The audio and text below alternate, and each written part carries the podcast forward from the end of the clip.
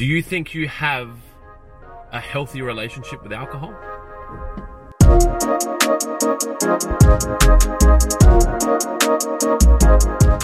Good morning and welcome to In the Car with Clint. It has been a long time between conversations or videos.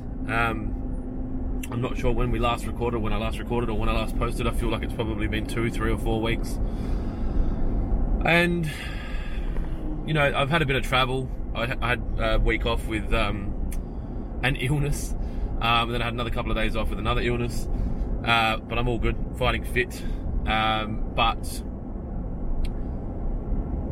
in the middle of those two weeks, I had uh, I did a week in Melbourne. I did a trip over there, and um, I consumed probably an extraordinary amount of alcohol um, for a normal human being, and you know probably maybe a little bit more than I would consume normally, and it just um, I kind of came to this realization that alcohol had more control over my life than I had control over alcohol.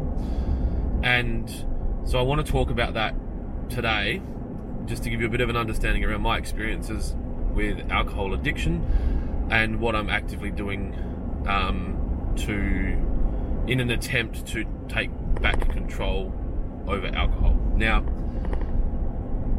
this isn't designed to be a I'm, you know, a woe is me and, you know, I'm an alcoholic and I need to go into rehab. And I think that there's this level of alcohol addiction that the majority of alcoholics sit in.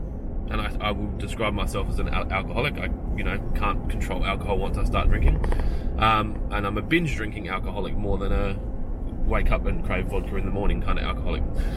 Or need to drink to function kind of alcoholic. But if I start I don't stop until I run out, or I pass out, or I get kicked out. And I rarely get kicked out, but it's usually because it's so late.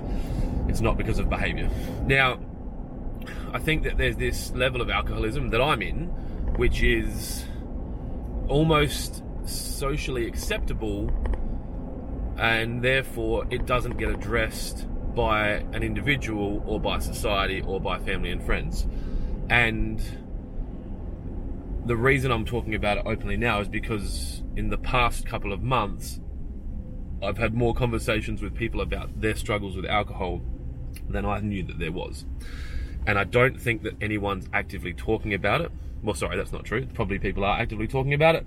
But I have an audience of people who are friends and, and maybe people that I haven't met that are in the industry that are, you know, the industry that I'm in is a male dominated industry um, and a lot of the activities, events, and um, you know behaviors are connected to alcohol. You know, we use alcohol to celebrate, we use alcohol to commiserate, we use alcohol to you know mark a time. You know, end of the day, start of the weekend. You know, there's there's really so many reasons that alcohol is used, uh, and it's in my opinion because of the marketing behind the alcohol that you know you celebrate a wedding you have a champagne you have a toast you know it's friday you have beers you go to the football you have drinks you go to a 21st you get drunk like you know you, you know culturally for me and the people that i know well, a lot of them anyway if you go to a wedding you'll try and outdrink your gift.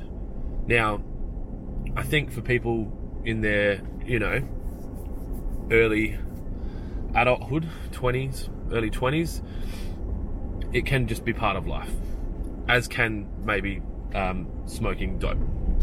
But at some point in in life, the I guess the alcohol doesn't work anymore, and the amount of alcohol you need to consume to feel a buzz or to be drunk or to get that feeling that you might have had gets increased more and more and more to the point where someone like me could drink 20 or 30 standard drinks in six hours and be, you know, coherent and capable and have important conversations and just be fun. And it's it's not the the damage at that point, although it does there can be damage for some people if they drink that much. But for me, it's the damage that occurs in the days that follow, in that I wake up the next day and I'm not the best version of myself.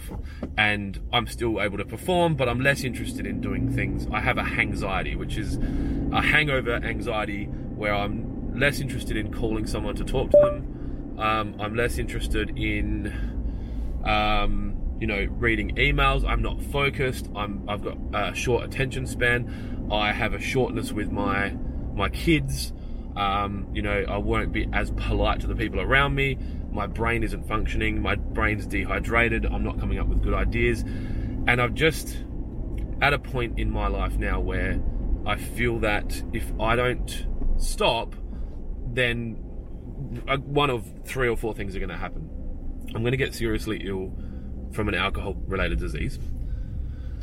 I'm not going to achieve the things that I want to achieve and may potentially lose the things that I have. And three, I'm going to potentially deteriorate relationships with people that I really care about. And when you lay it out like that, it's like it's so clear. Well, alcohol doesn't serve you, stop drinking, right? But for an alcoholic, it's not that easy. And so I'm going to talk a little bit about the things that I'm doing to try to take control of alcohol again. Um, for reference, I haven't drank for 13 days and I'm feeling clearer and I'm feeling happier. I trained, did legs yesterday at the gym. I I felt stronger and more focused and didn't have excuses. You know, I've got more done in the last two weeks than I've probably done in the first three months of this year because I'm clear. I'm starting to feel happy again, like genuine happiness. Um, I'm I have better relationships with my children. I'm more patient. You know, I'm I'm not raising my voice or I'm not um, you know getting short all these things are changing. And you know the people around me i have a responsibility to the people around me to be the very best version of myself.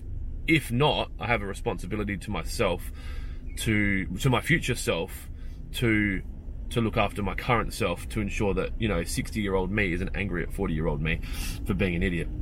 So the things that i'm doing um, are the following. One i'm talking about it uh, quite openly. Uh, obviously, um, the more people that I talk to about this, the more um, support that I can get.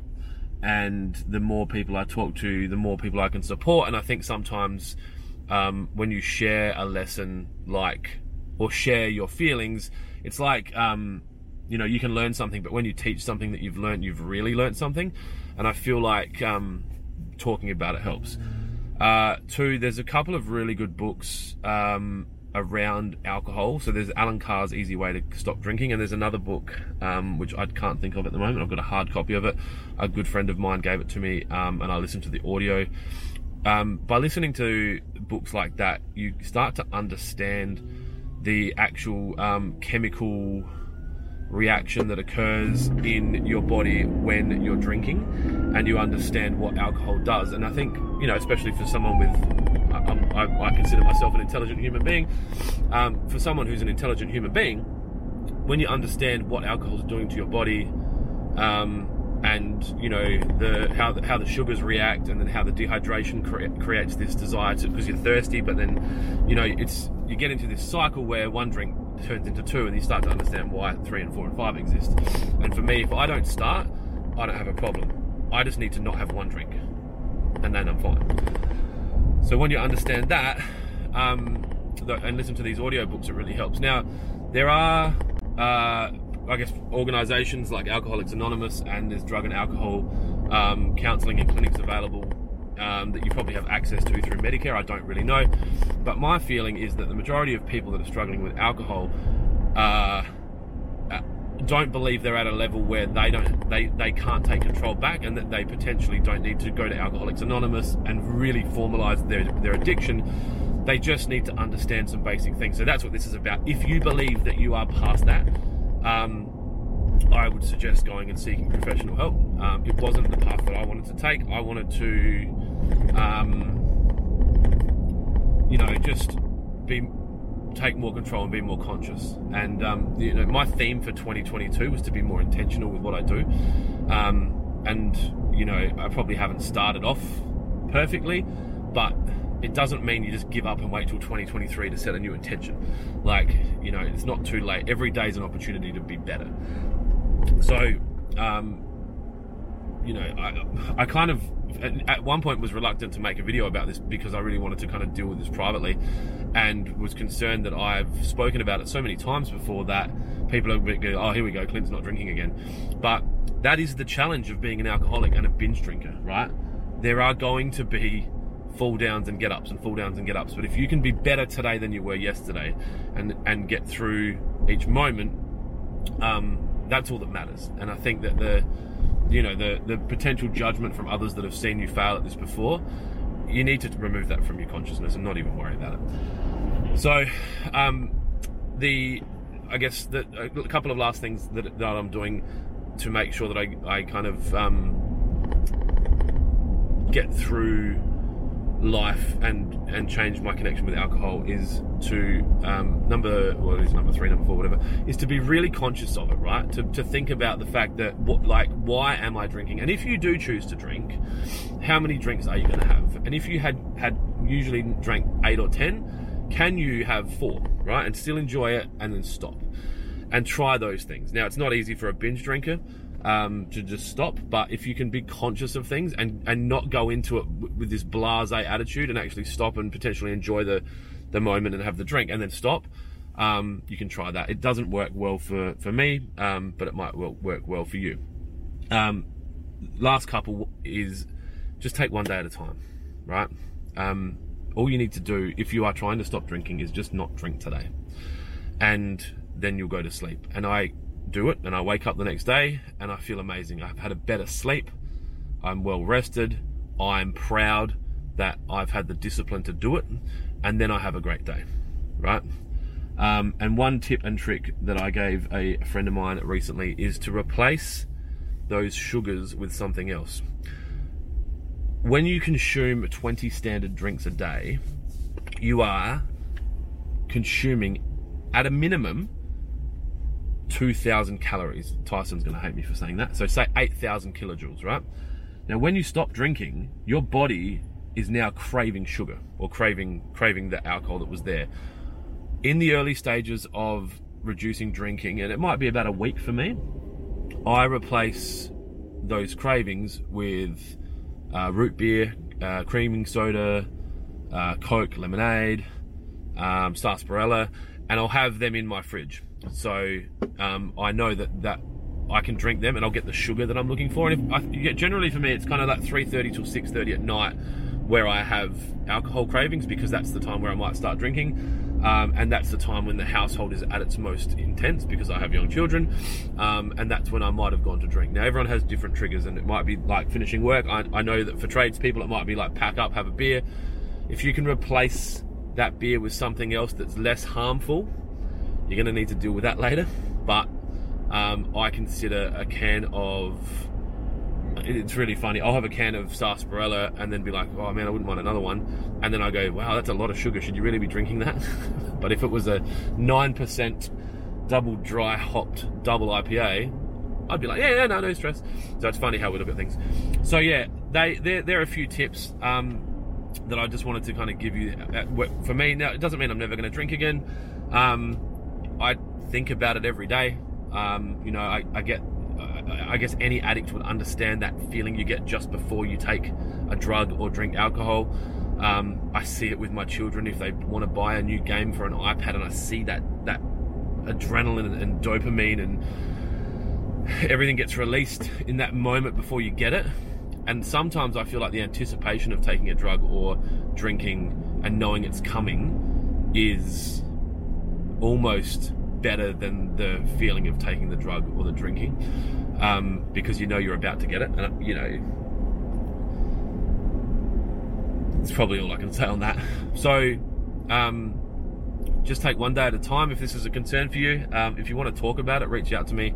Um, you know, sometimes it's just nice to know that you're not the only one out there. And the reality is, in all the things that you're doing, in life the successes, the failures, the challenges, the addictions, the stress, the anxiety, the depression, the sadness you're not on your own. The whole world is dealing with it. You know, we've just come out of two to two and a half years of the weirdest life that we've ever experienced, and alcohol's been, you know, gl- like it's a glamour thing. Like, you know, it, like for people that don't have a drinking problem, they're like, oh, you know, work from home, just having a wine at two. Like, it made it more acceptable for binge drinking alcoholics and alcoholics in society to be drinking during the day, and it hasn't helped a lot of us. So, I think we're coming out the other side of a lot of pressure and stress for people, and I think now. Um, I guess you, you can give yourself permission to start dealing with alcohol and removing it from your life if you think it's not serving you. If it's not a problem for you, and you, well, you wouldn't have made it this far in the video, but if it's not a problem for you, then obviously it's not a problem.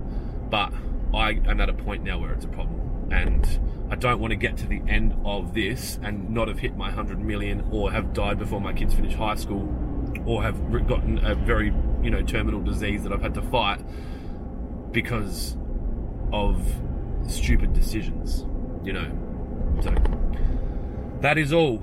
That was a long one, um, bit of an old school one, but it's been a long time. So um, if anyone is worried, is if you're concerned, I'm fine, very very fine. Actually happier than I've been for a long time, and um, you'll start to see content pumping out again. If you if you see me disappear off uh, social, you'll generally it'll generally because of that. So yeah, that is it. Be kind to each other. Talk to you real soon.